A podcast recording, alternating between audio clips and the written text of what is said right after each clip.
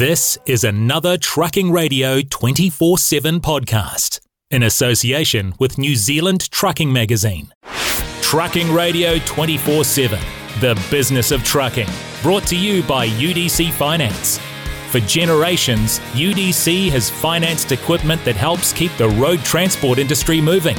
If you're looking for a trusted finance partner to help your business grow, talk to UDC. With me today is James Smith, the Chief Operating Officer for National Road Carriers. Welcome aboard. Thank you for filling in the breach, James. That's okay, Murray. Anytime. Now, you might have missed it this week, but more positive changes announced by Immigration Minister Michael Wood in his last act as Minister, improving settings for accredited employers. That's help with NRC?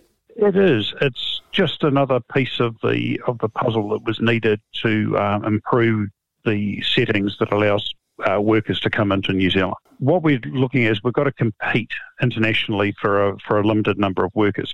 And these settings align us up with Canada and Australia, which means that our members can compete for these overseas workers. Okay, so we're competing with a whole bunch of other countries who all have advantages. What else do we need to do to address the driver shortage? We have to continue to make or remove any other gaps that might be there in the process. So there are now stumbling blocks in driver licensing. So the process of converting overseas license to New Zealand licenses is cumbersome. It's overly bureaucratic.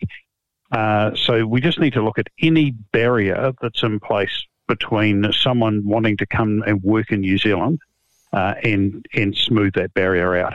And, of course, workers from within New Zealand, encouraging people into the industry? Well, exactly. The same thing applies, Murray. We've got to look at what is stopping people from wanting to work. That's the first barrier. Because there are still, unfortunately, a significant number of people that choose not to work.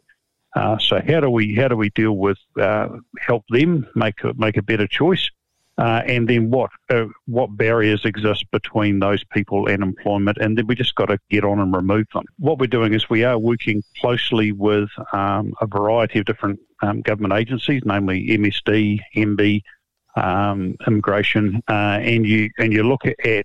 Okay, what are the barriers? What are the things that are stopping or getting in the way of people choosing our industry as a career?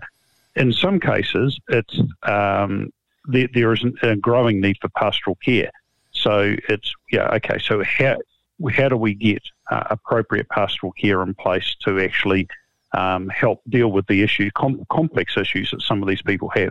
And how many drivers are we short at the moment, James? If you look across the whole of who uses truck drivers, there's around about 8,000 short. So there was a study done recently by Hangara Au, which is a workplace development council that looks after supply chain and logistics, and they estimated around about 11,000 to 12,000 people short across the industry.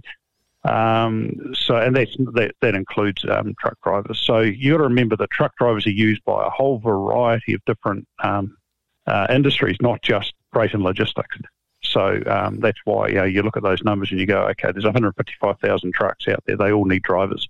So how are those gaps filled? Basically, people having to work extra hours. It's as simple as that, is it?